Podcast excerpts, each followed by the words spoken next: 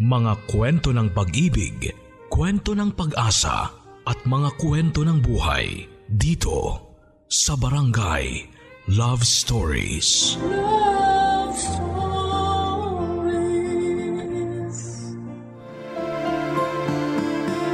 Iba-iba ang swerte natin sa buhay. Minsan natatagpuan natin ito sa pagkakaroon ng mga material na bagay. At kung minsan naman ay nasa atin itong mga anak. Ikaw kapuso gaano ka kahandang alagaan ang isang batang hindi naman nagmula sa iyo.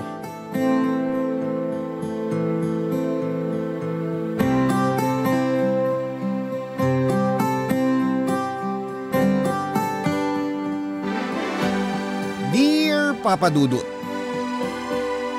Magandang araw po sa inyo at sa ating mga kabarangay. Ako po si Bettina, 63 years old, taga Laguna at noong araw ay nagtatrabaho po ako bilang isang lisensyadong midwife.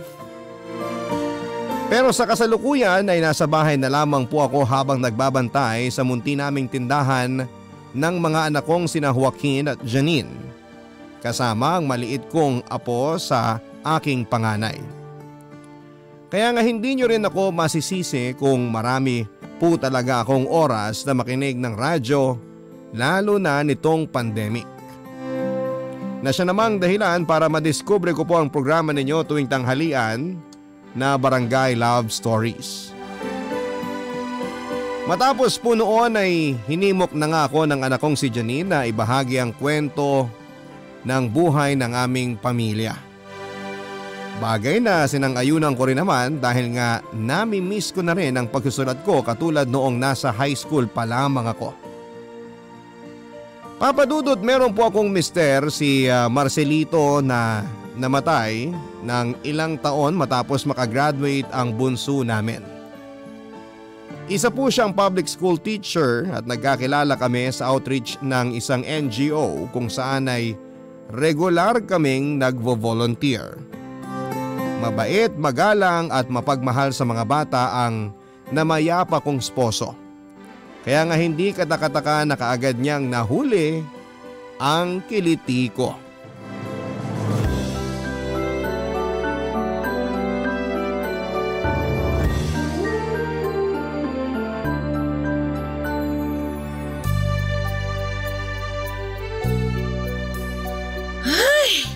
Mahal, pang ilang piti mo na yan?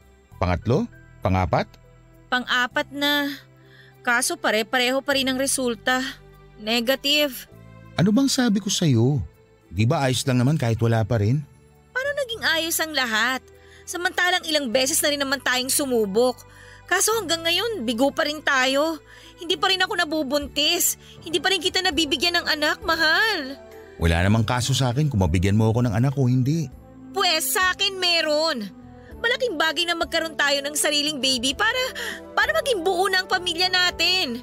Hindi ka man lang ba nasasabik tungkol sa bagay na yun? Yung co-teachers mo may dalawa o higit pang mga anak. Samantalang ikaw, tayo, kahit man lang isa, wala. Nakakainis naman kasing matres to. oh. Ano bang silbi nito kung hindi rin pala kaya magdalang tao? Mahal, alam kong hindi mo ginusto ang bagay na yan. Kaya hindi mo rin dapat sinisisi ang sarili mo. Sinabi mo na sa lahi nyo rin ang hirap sa pagbubuntis, hindi ba? At tanggap ko kung sakali mangyari rin sa atin ang pinagdaanan ng ibang muntiyahin at pinsan. Pero kahit na. Alam mo ba kung gaano na-frustrate yung mga tsahin ko nung hindi man lang sila mabuntis? Yung iba pa nga sa kanila, hiniwalayan ng mga asawa nila eh. Kung iniisip mo na iiwan kita dahil lang wala tayong sariling anak, nagkakamali ka mahal. Nasasabi mo lang yan kasi naaawa ka sa akin. Alam ko mahal kung gaano mo ka gustong magkaroon din ng sariling anak. Kitang-kita ko yung pagmamahal mo sa mga estudyante mo na para bang ikaw yung tatay nila. Alam ko rin na palaging sumasagi sa isip mo na ano kaya ang pakiramdam kung meron kang anak, di ba?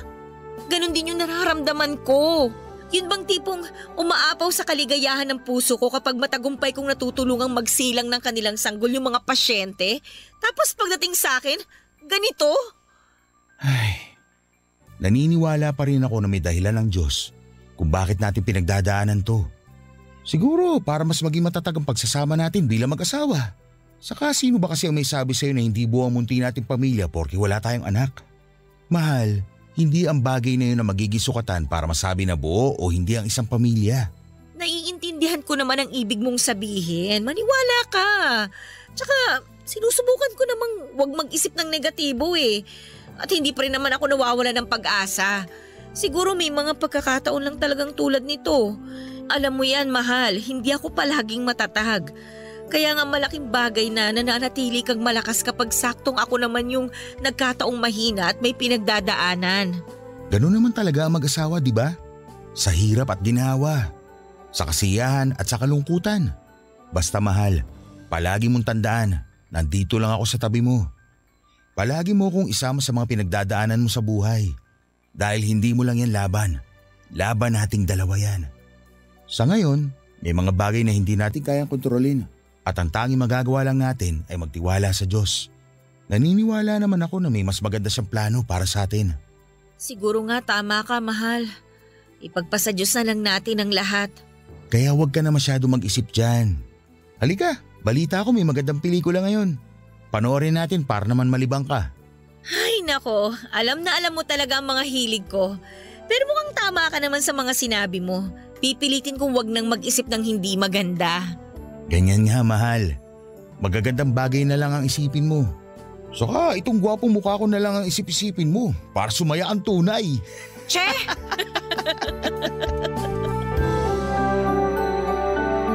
At dahil na isang guro ay isa sa mga katangian ng Mr. Ko na nagustuhan ko sa kanya, noong araw ay ang pagmamahal niya sa mga estudyante niya. Magiliw din siyang tao at malumanay manalita. Kaya nga hindi katakataka na siya ang isa sa mga pinaka-paboritong teacher ng klase niya.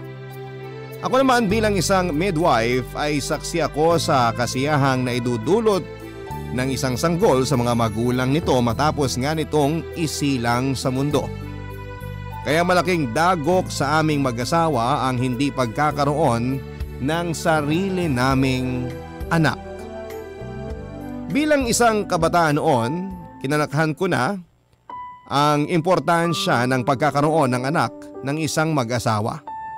Malimit ko ngang marinig noon na kinakaawaan ng mga matatanda sa amin ng isang babae lalo na kung wala itong kakayahang bigyan ng anak ang asawa niya. Aaminin ko na dumaan po ako sa ganong bagabag papadudot. At nang malapit na ako mawala ng pag-asa ay saka naman nagkaroon kami ng seryoso at malalim na pag-uusap ni Marcelito tungkol sa pag-aampon.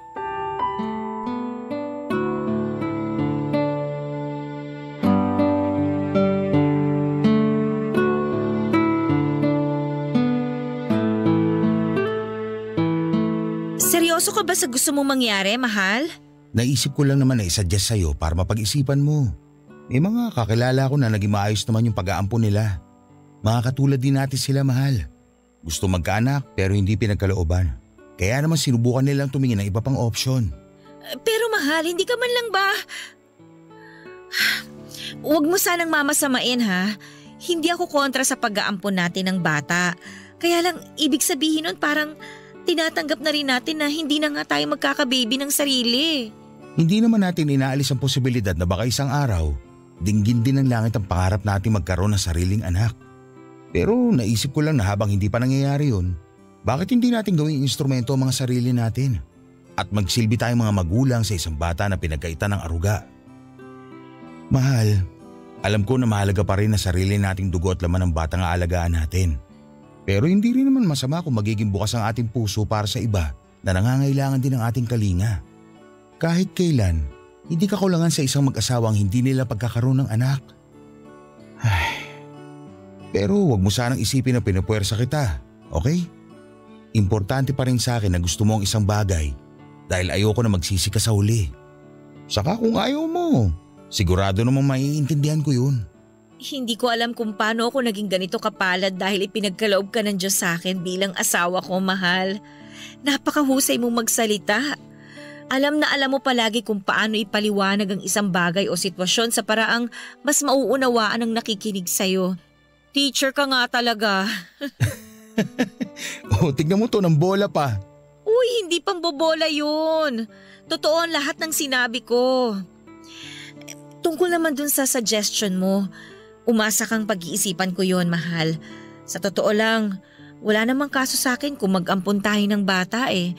Ang iniisip ko lang talaga ay yung iisipin ng ibang tao at kung paano sila tatratuhin ng mundo paglaki nila. Ay, ayoko na isang araw, uuwi yung anak natin dito sa bahay, umiiyak dahil tinukso siya ng mga kaklase na ampon siya. Alam ko naman na gagawin natin ang lahat para maprotektahan ang magiging anak natin kung sakali. Kaya lang, hindi naman natin palaging magagawa yun eh. At ngayon pa nga lang parang pinipiga na yung puso ko sa sakit kung sakali mang maranasan niya yung bagay na yun. Ikaw na ang may sabi. Poprotektahan natin ang magiging anak natin sa mga mapanghusgang tao. Tayo ang mga magulang niya. At gagawin natin ang lahat ng ating makakaya para maging ligtas siya. Dito pa lang sa loob ng bahay, sisiguruhin na natin na hinding hindi siya magkukulang sa pagmamahal. Dahil responsibilidad natin yun bilang mga magulang.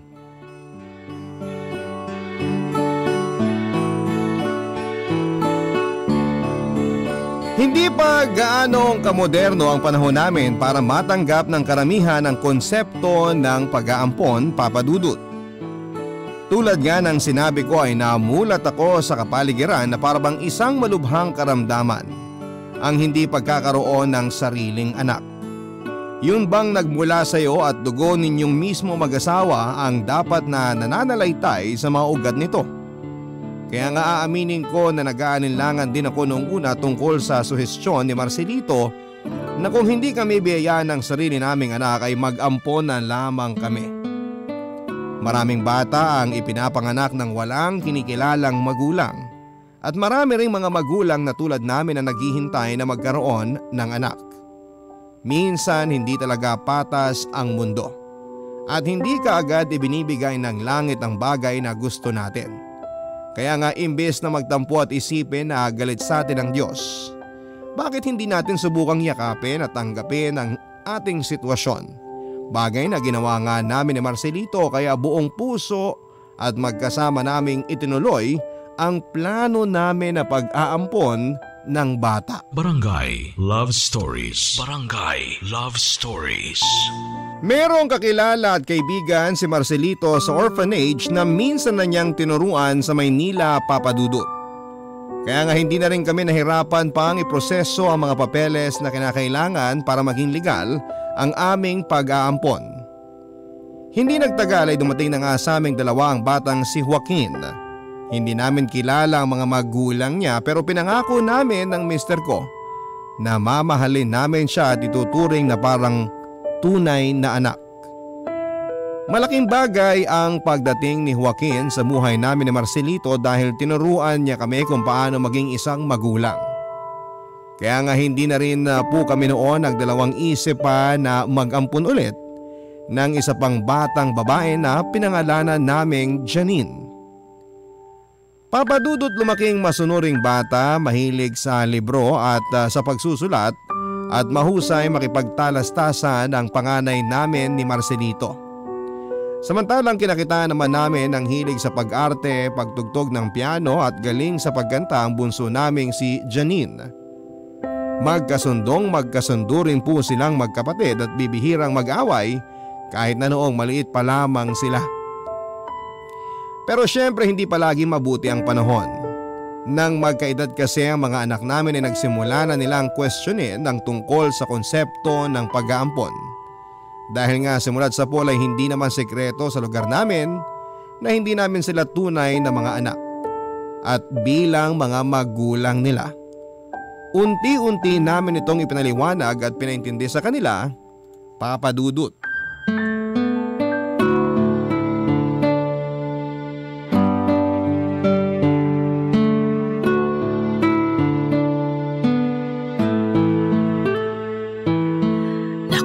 ang bango ng tinolang manok. Siguradong mapaparami na naman ang kain ng mag-aama ko.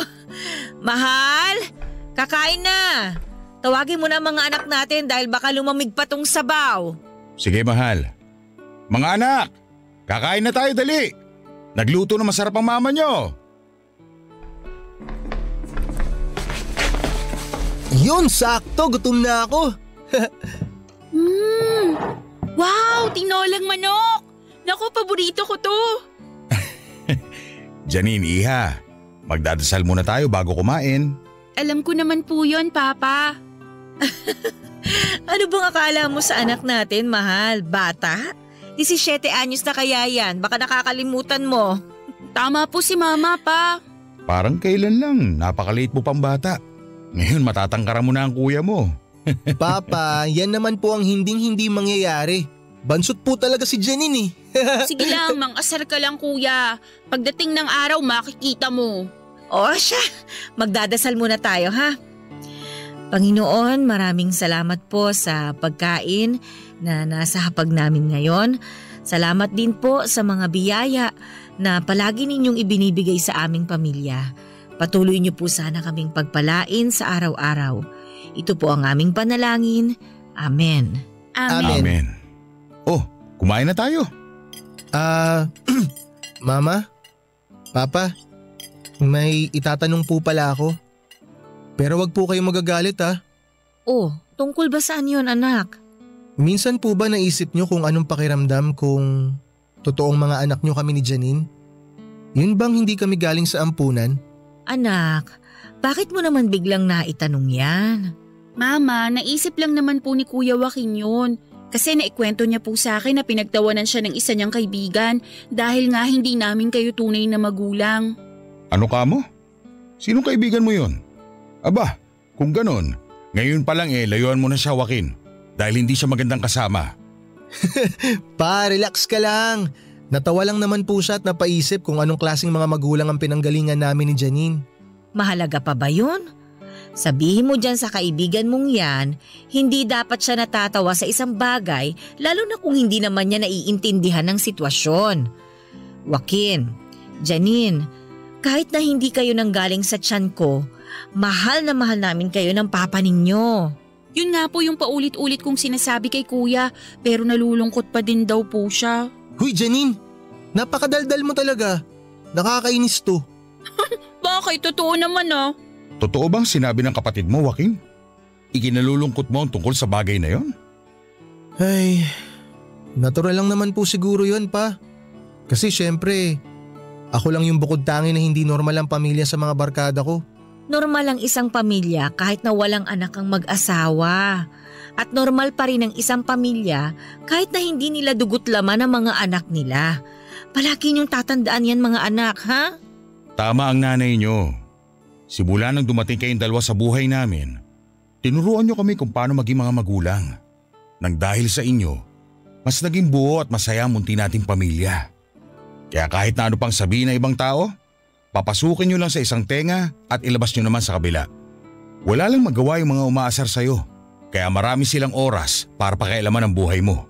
Sabi naman sa'yo Kuya, kaya sa susunod, huwag ka nang sumama dun sa mga kaibigan mong makikitid ang utak at walang ginawa kundi mang asar.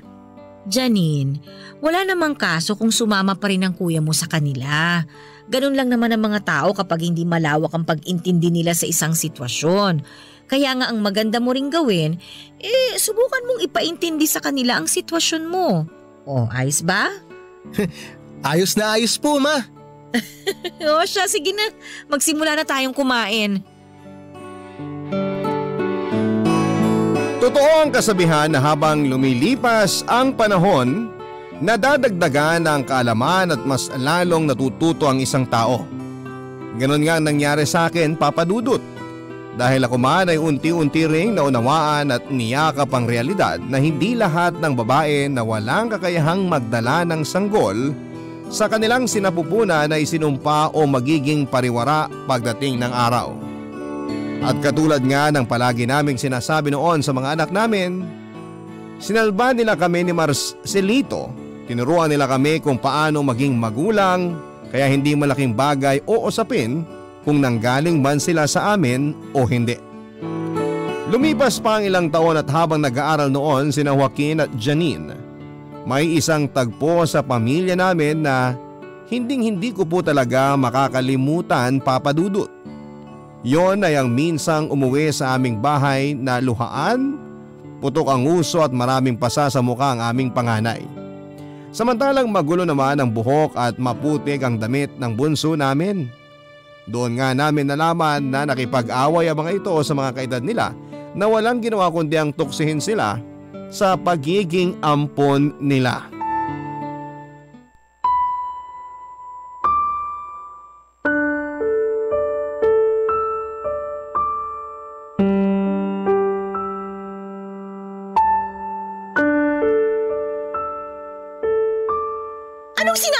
Tungkol sa pakikipag-away, Joaquin? Tingnan mo, pumutok tuloy ang uso mo.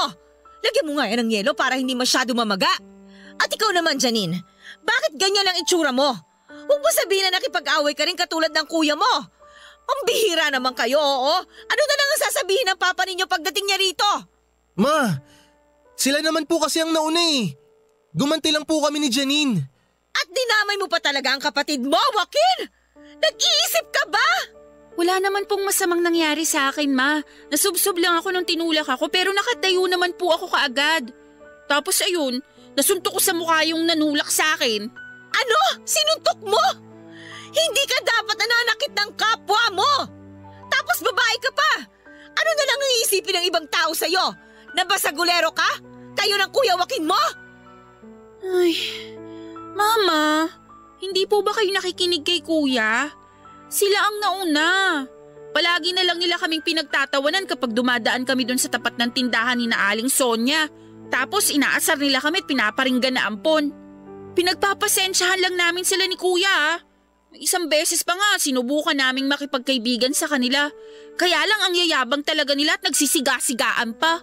Eh nakakapiko na po kasi sila ma eh. Pinagsasalitaan nila kami ng hindi magaganda ni Janine. Kung ano-anong masasamang bagay ang sinasabi nila porque hindi nyo kami tunay na anak ni Papa. Maniwala po kayo sa akin ma. Sinubukan po talaga namin silang kaibiganin. Pinakisamahan din namin sila. Pero wala po eh. Hindi pa rin po sila tumigil sa pangiinsulto sa amin. Akala mo kung sino mga perpekto. Oo nga, mga tunay nga silang anak ng mga magulang nila pero sakit naman sila sa ulo. Tama si kuya, mama. Pero mali pa rin na gumanti kayo dahil lang sinaktan nila kayo. Sana umiwas na lang kayo, hindi yung ganyan. Tingnan nyo, ang dudungis ninyo. May mga sugat at pasapa kayo. Mga anak naman. Sorry po ma. Alam ko po na nag-aalala kayo sa amin ni Janine kaya po kayo nagkakaganyan. Ay, kung tutusin, tama naman po kayo sa sinabi nyo. Na sana imbis na pumatol, umiwas na lang po kami. Hindi natin mapipigilan anuman ang isipin ng ibang tao, lalo na sa inyo. Ang tanging magagawa lang natin, kontrolin ang nararamdaman natin. Kung hindi naman kapaki-pakinabang ang mga sinasabi nila, ay huwag nyo na lang pakinggan. Ay, alam ko na mahirap at may mga pagkakataon talaga na mapipikon kayo. Pero kayo lang din ang talo sa huli kapag pinatulan ninyo yun. Mabuti pang umiwas na lang kayo. Ayoko nakikita kayo na nagkakaganyan. Pero ma, minsan po kasi kahit anong gawin namin ni Janine na huwag pansinin yung mga pasaring tsaka yung hindi magagandang sinasabi ng ibang tao tungkol sa pagiging ampun namin, hindi pa rin po talaga namin mapigilan na huwag masaktan eh. Marami na rin akong hindi nakasundo sa mga dati kong kaibigan dahil inaasar nila ako na baka raw pag nagka-baby ako, ipaampon ko rin. Kaya para hindi na lumaki pa yung gulo, ako na lang ang umiwas sa kanila. Tandaan ninyo, hindi sila Diyos para idikta kung ano ang mangyayari sa buhay ninyo sa hinaharap. At maling-mali na hinuhusgahan nila kayo ng dahil lang sa mga bagay na hindi nyo naman kontrolado na mangyari. Kahit kailan, hindi sa pagiging magkadugo na susukat ang pagiging pamilya. Mga anak, alam ko na malupit ang mundo sa labas ng bahay natin at walang kaso sa akin kung paminsan-minsan e maapektuhan kayo. Kahit nangako kami ng papa ninyo noon na poprotektahan namin kayo, darating pa rin talaga ang pagkakataon na katulad nito. Pero palagi nyo pa rin isipin na kahit na anong sama ng turing sa inyo ng ibang tao, palagi pa rin mananaig ang pagmamahal namin sa inyo. Kaya bukas na bukas din ha, samahan ninyo ako sa mga nakaaway ninyo para naman makausap ko ng masinsira ng mga magulang nila. Ma, hindi nyo na po kailangan gawin yun. Oo nga ma, baka kasi mapaaway lang kayo. Sino may sabi sa inyo na makikipag-away ako? Ha? Hindi dahas ang palaging solusyon sa kahit na anong sitwasyon. Kakausapin ko lang naman sila. Ang kailangan lang nilang gawin ay makinig.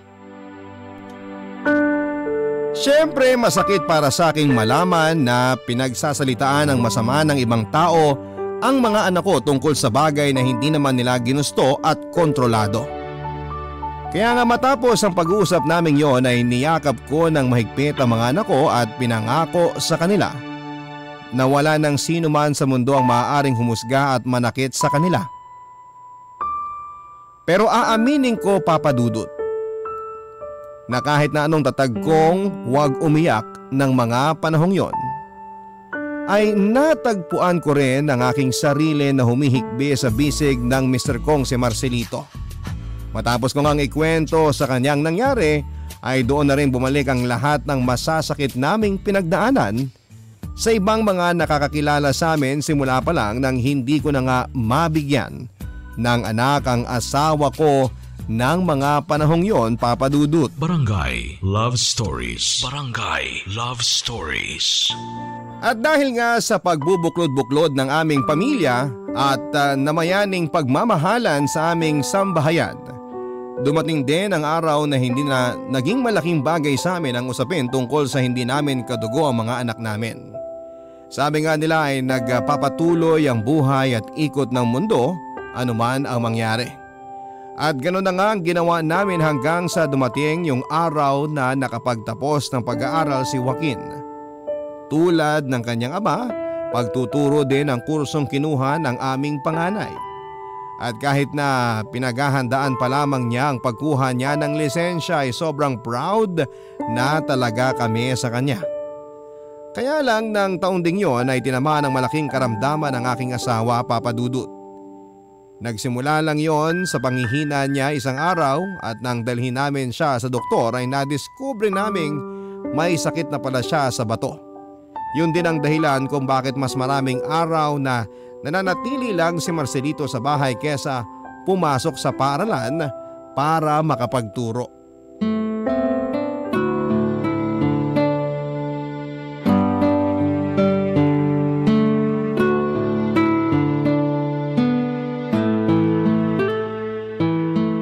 Pasensya na kayo mga anak ha. Kung hindi siguro ako nagkasakit, wala sana tayong malaking gastusin ngayon. Papa, wag niyo na pong isipin yun. Ang mahalaga po, bumuti ang kalagayan niyo at gumaling kayo ng tuluyan. Tama po si kuya pa. Oh, narinig mo ba ang sinabi ng mga anak mo, mahal? Kaya nga kung ako sa'yo, magpalakas ka. Kumain ka ng masusustansyang pagkain at magpahinga katulad ng bili ng mga doktor sa'yo. Sa totoo lang, nangangalay na nga likod ko sa kakahiga. Namimiss ko na ang pagtuturo. Ilang taon na lang malapit na ako magretiro. Kaso nang dahil sa pagkakasakit ko, baka mapaga pa yata.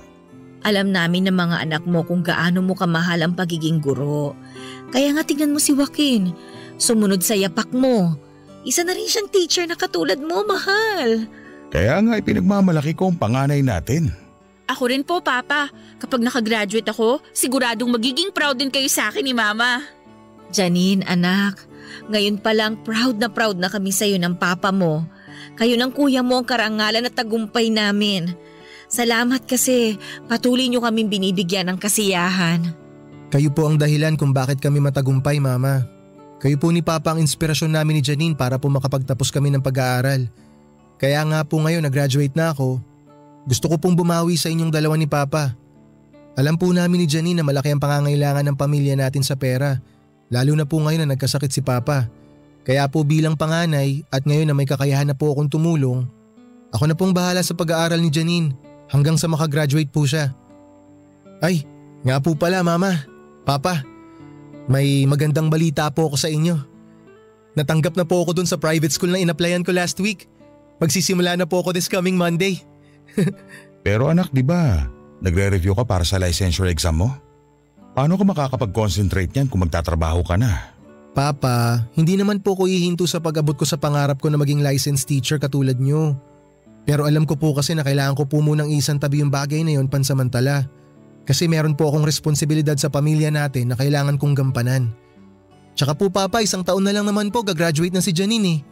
Kung tutuusin, Maiksing panahon na lang naman po yun. Ayoko lang po kasi talaga na mamroblema kayo ni mama tungkol sa pera. Lalo na po't pwede ko naman kayong tulungan. Kung ganon, maraming salamat anak. Nakakataba ng puso yung malasakit mo para sa pamilya natin. Hinding hindi ko po kayang talikuran ng mga taong nagmamahal sa amin ng gusto ni Janine, Papa. At kayo po yun ni Mama. Alam ko po na pagsubok lang po itong nangyayari sa atin at malalampasan din po natin to. Basta wag lang po tayong mawawalan ng pag-asa na magiging maayos rin po ang lahat sa huli. Tama po si kuya. Patuloy pa rin po kaming magsisikap sa buhay at mga career namin. Hindi lang para sa mga sarili namin, kundi lalong lalo na po para sa inyo. Ito na rin po ang paraan namin ng pagtanaw ng utang na loob sa walang hanggang pagmamahal na ibinigay at ibinibigay niyo sa aming magkapatid kahit na hindi niyo kami totoong mga anak. Sa puso at isip namin ng papa nyo, tunay na mga anak namin kayo. Kaya maraming salamat sa dedikasyon at pagmamahal ninyo sa pamilya natin. Wala kaming ibang hangad, kundi ang patuloy ninyong pagtatagumpay sa buhay, mga anak. Nasa ikatlong taon na sa kolehiyo sa kursong filmmaking ang bunso naming si Janine. At habang nalalapit na ang kanyang pagtatapos, mas lumaki naman ang aming mga gastos. Nagsimula na rin noong magdialysis si Marcelito kaya naman dumating sa punto na nasa ed ang ipo namin. Hindi na rin naging sapat ang kinikita ko sa maliit na klinik na pinagtatrabahuhan ko bilang isang midwife. Lalo pat meron ng malalaking ospital sa aming lugar kung saan ay mas pinipili ng karamihan sa mga nanay na doon na manganak. Kaya nga malaking bagay ang pagbobolontaryo ng panganay naming si Joaquin na magtrabaho habang nagre-review para sa kanyang licensure exam sa pagkaguro para naman matustusan ang gastusin ng kapatid niya sa paaralan papadudot. Hindi nga nagtagal ay nakapagtapos din si Janine na may karangalan. Tapos nakapasa naman sina si Joaquin sa exam niya at uh, naging lisensyadong guro. Nang magsimula ng magturo sa isang pampublikong paaralan ng panganay namin, nag-umpisa naman ang karir ng aming bunso sa industriya ng filmmaking. Kaya lang habang nasa kasagsagan ng mga karera nila ang mga anak namin, ay bigla namang namaalam sa aming pamilya ang aking asawa.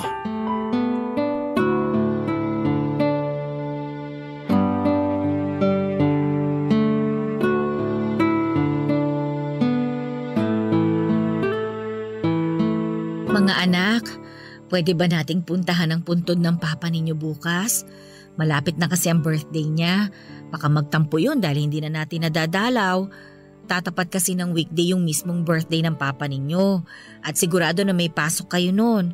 Kaya naisip ko na bukas na lang natin siya dalawin dahil linggo. Sakto wala kayong pasok. Wala pong problema ma kung sa mismong birthday po ni Papa tayo dadalaw sa kanya. Nakapag-leave naman na po ako sa trabaho sa eksaktong petsa ng birthday ni Papa. Pero kung gusto niyo pa rin pong pumunta bukas, pwedeng pwede rin naman po. Ako rin po ma, nakalib na sa trabaho sa birthday ni Papa. Alam po namin ni Kuya na miss na miss niyo na si Papa. Kami rin po ma, miss na miss na namin siya. Ay, paano po kaya no? Kung hanggang ngayon buhay pa rin si Papa at magkakasama pa rin tayo? Nako, sigurado na lalong ikagagalak ng puso ni Marcelito na makitang nagtatagumpay kayong magkapatid sa buhay ninyo. Pero kahit na wala na siya ngayon, alam ko, nararamdaman ko na masayang masaya siya. Mahal na mahal namin kayo ni Janine ma. Naging mabuting huwaran po kayong dalawa ni Papa sa buhay namin. Salamat po sa pagmamahal ninyo sa amin ma. Maswerte po kami kasi kayo po ni Papa ang naging mga magulang namin. Ilang beses ko bang dapat sabihin na kami ng papa ninyo ang maswerte dahil dumating kayong dalawa sa buhay namin? Maraming beses na po. Hindi na nga po namin mabilang. At hindi ako magsasawa na sabihin ang bagay na yon hanggat nabubuhay ako sa mundong ito.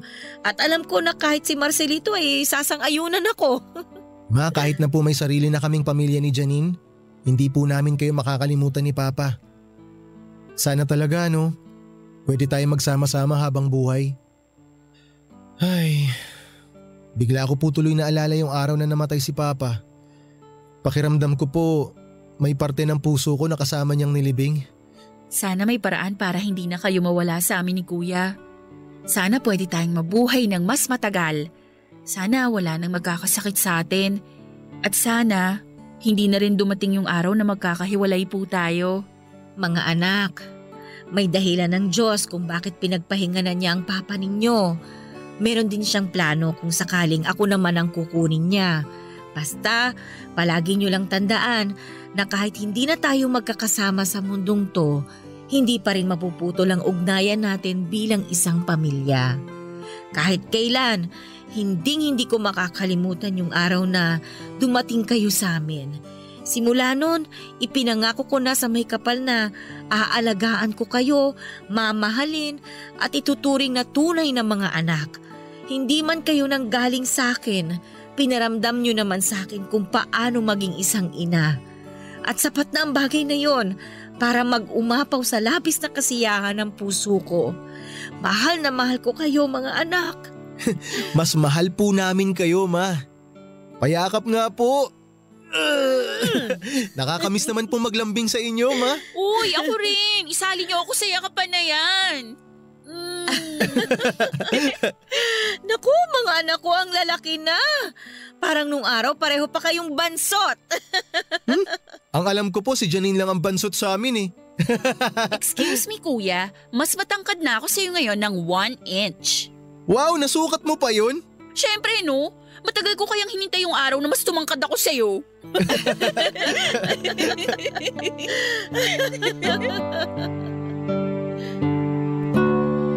Malakas ang paniniwala ko na kung nasaan man ngayon ang Mr. Ko, Mr. Ko ay masayang masaya siya sa mga achievements sa buhay ni na Joaquin at Janine. Bilang magulang, malaking bagay yon sapagkat ang tagumpay ng mga anak natin ay tagumpay na rin natin. Papadudot maraming maraming itinuro sa akin ang buhay na ito na talaga namang nais kong ibahagi sa mga kapwa ko mga magulang. Tulad ng habang bata pa ay hubugin natin sa kabutihang asa ng mga anak natin upang lumaki sila na nalalaman ang tama at mali. Ituro rin natin sa kanila na maging bukas at malawak ang pag-iisip. Lalong lalo na sa mga sitwasyon na wala na sa atin ang kontrol. At higit sa lahat ay punuin natin ang pagmamahala ng ating sambahayan upang maipasa nila ito sa susunod na henerasyon. Maraming maraming salamat po. Sakaling mapili po ninyong itampok sa Barangay Love Stories ang sulat ko at malaking bagay po para sa aming pamilya na maibahagi sa iba ang storya ng buhay namin. Lalo na sa mga tao na may kapareho naming sitwasyon. Ang inyong forever kapuso at kabarangay, Bitina. Mga kwento ng pag-ibig, kwento ng pag-asa at mga kwento ng buhay dito sa Barangay Love Stories. Love Stories.